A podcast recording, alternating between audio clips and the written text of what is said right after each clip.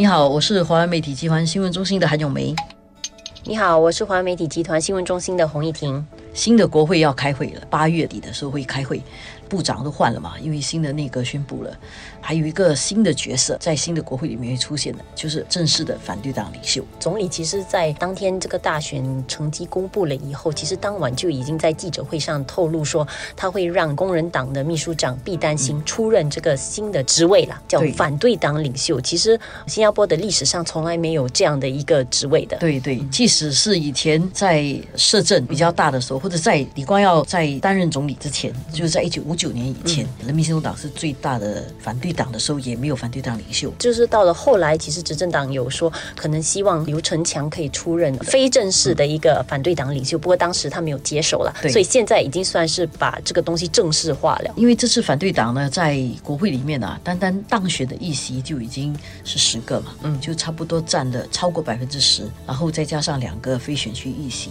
嗯、所以反对党是应该有一个比较正式的一个地位。有了这个地位呢之后，我们来看看他到底这个新的身份啊有些什么特权。就有几个啊，第一个就是在国会辩论的时候他有优先回应的优先权了、啊、然后第二点就是针对一些跟国家利益有关的一些呃机密和资料，他其实也会获知这方面的信息了。第三呢，其实就是会获得额外的资源，当中就包括说他可以聘请多三位立法助理，还有有一位秘书。他自己当然他获得的津贴也会比一般议员多一倍啦，就是一年有大概三十八万，这看起来很很不错嘛，对吗？嗯、因为有一个学者说不可谓不慷慨，对，因为按照比例来讲啊，就是大概占百分之十的一个反对党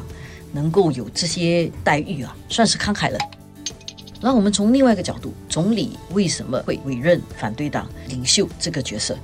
其实这个是一个新加坡政治的一个改变，已经不要用分水岭这个字用的太多，但是它确实是一种观念的改变。因为过去呢，人民行动党很大，这个刘成强有说过，谁应该来培养反对党？这个东西很很难嘛，就老鼠不可能去猫的脖子上挂铃铛，猫故意自己挂铃铛，然后来跟老鼠讲我来了。所以这个这个比喻是一个好玩的啦，但是就是说，很大的执政党不可能去培养一个反对党来给自己麻烦。嗯、但是当这个反对党已经是这个社会的一个需要的时候，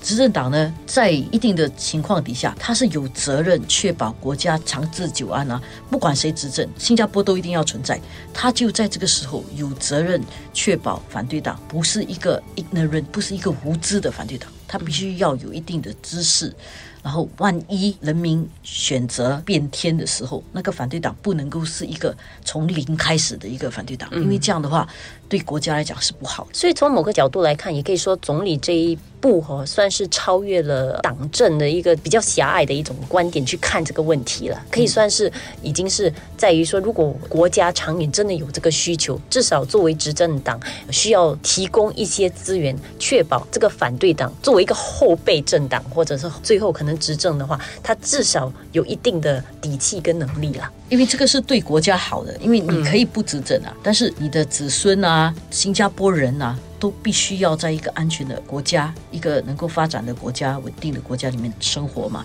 能够发展嘛。所以如果执政党很自私的完全自己包揽了所有的一切，然后也没有让反对党有这个机会学习的话，其实长久是不好的。但是条件也是反对党要够强大啦，反对党如果不强的话啊，这样执政党也没有理由去培养你。但是现在这个时候，人民已经有这个要更大声的反对党在国会里面，这样变成一个国家的需要，一个社会的需要的时候，执政党就扮演了他的这个角色，而且让反对党不至于是一个完全无知的反对党，是执政党的责任。而且这个对执政党我觉得也有利，就是因为在一个给他资源相对比较公平的一个环境里去对待这个反对党的话，就能见真章啊，就是他们到底有没有能力做好，他的论述是不是合理，他的、呃、理念是不是正确，这些东西我觉得就会很明显的暴露在选民面前。是，所以也算是他做好了那个台，给那个反对党去做这样的一个表演的话，所以如果他能够证明自己做得好的话，